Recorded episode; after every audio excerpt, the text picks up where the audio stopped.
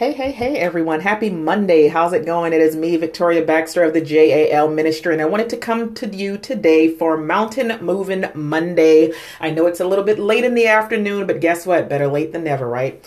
So here's the thing, you know, of course, I'm here in Charleston, South Carolina, and we're on the coast, and everyone always gets frustrated with me because I'm like the unofficial storm tracker. I've never tracked a storm. The farthest that I actually will track one is actually on the internet and on the National Hurricane Center website. But I like to be in the know to see what's going on. And then, of course, every year around this time, I start doing all my research to see, you know, how these storms compare to storms from the seasons past and all this other different stuff.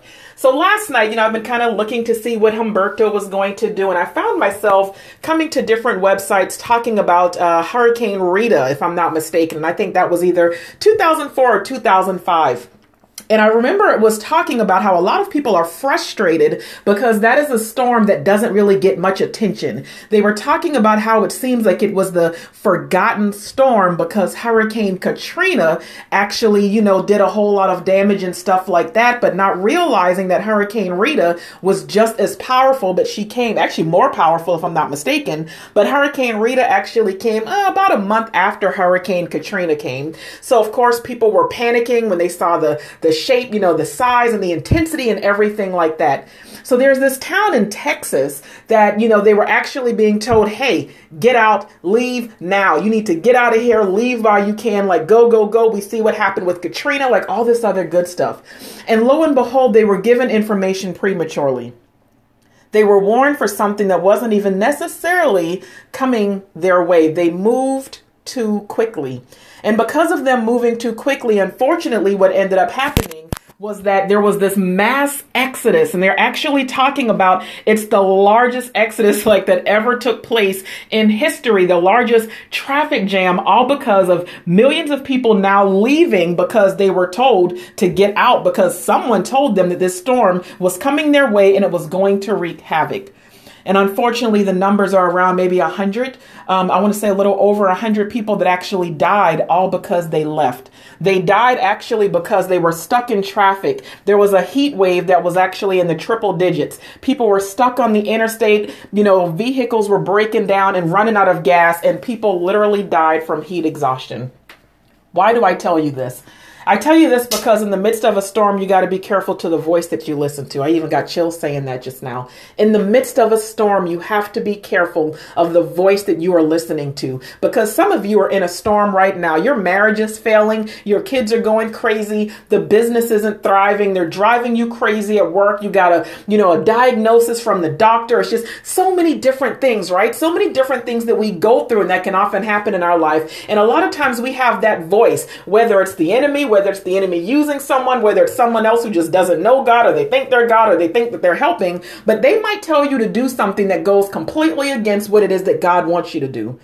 And if you leave too soon and if you listen to the wrong voice, you'll actually find yourself perishing all because you left you realize that you were worse off, you know, um, you were worse off because you left. But had you actually stayed, you would have realized, okay, it's really not that bad. You'll be able to look back and say, oh, that's what I was worried about. That was nothing.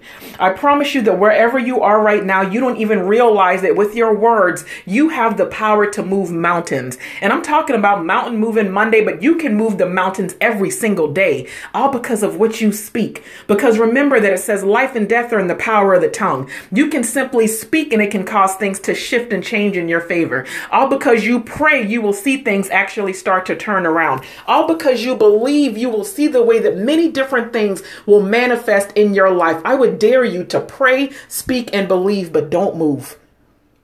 Do not move because if you move, it may cost you.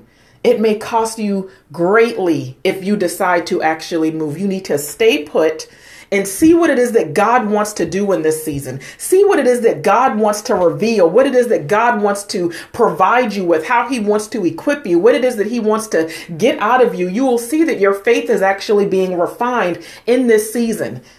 God has never left you and He never will leave you. You are not forsaken. You are not abandoned. And He hears every single prayer, every single cry, every plea, everything that you are reaching out. He sees you and you're laying in bed at night, crying yourself to sleep, trying to figure out why this has been going on for weeks, for months, dare I even say years.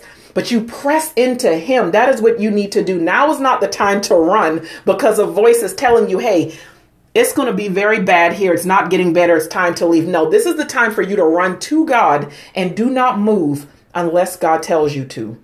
Do not move unless God tells you to.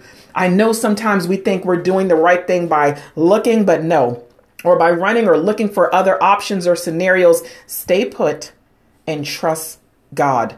I promise you, He's got you. He's never failed you debt yet. You've already survived 100% of your worst days, days and things that you never even thought you were going to survive. And now look at you out here living, surviving and everything. You might be not, you might not be thriving. You might not be where you want to be, but you are alive.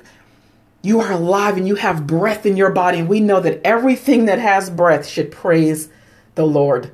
So please stay put and seek God before you think of going elsewhere, okay? I pray that this message will bless you on today. And hey, feel free to connect with me at www.thejalministry.com. You all have a fantastic day. Bye bye.